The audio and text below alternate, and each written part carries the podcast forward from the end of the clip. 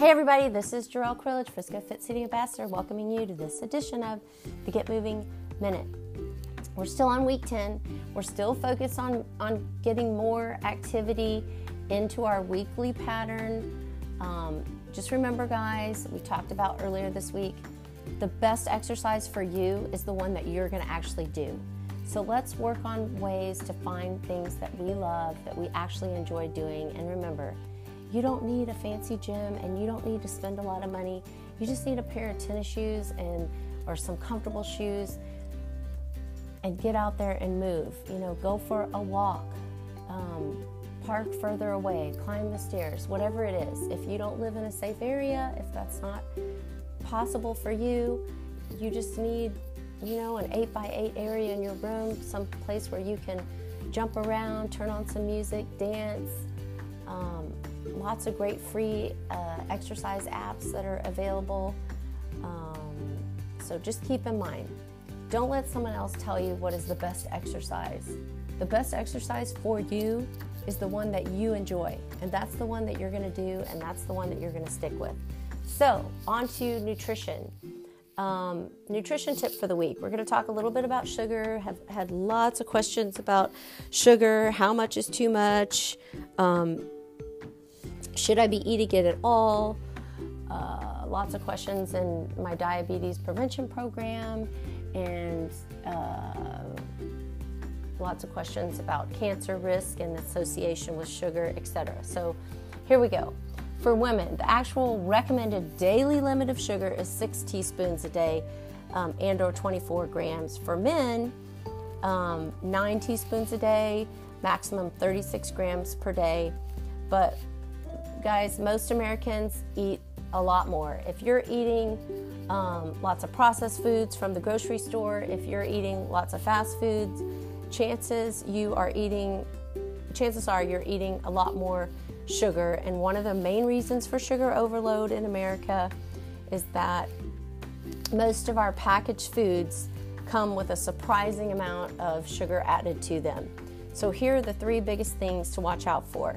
Wheat bread keep in mind, you know, we're looking for whole grain um, wheat breads, um, but breads labeled with honey wheat, um, you just really got to pay attention to the labels because all of our breads can have as much as 15 grams of sugar added in two slices of bread, which is what most people would typically do for a serving. And you know, 15 grams of sugar is equal to four Chips Ahoy cookies. So keep that in mind. Um, sweet and low fat yogurt, this is another trap. Most of the companies add anywhere from 9 to 12 grams of sugar in each cup. When they take the fat out, they often add more sugar. So it's always better to go for unsweetened yogurt.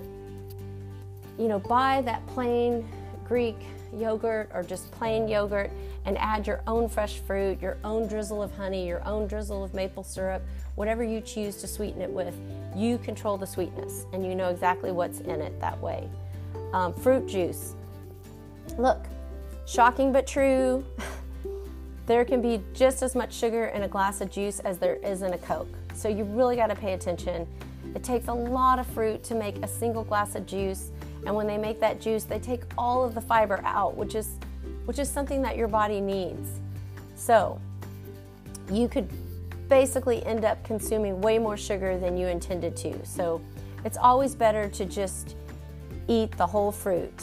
Um, I mean, I want you guys to really keep in mind, in general, the best source of nourishment is your food and your drink, not dietary supplements, nutrient rich whole foods, include, including whole fruit, contain the substances that are necessary for your good health, like your fiber, your vitamins, your minerals, all the phytochemicals.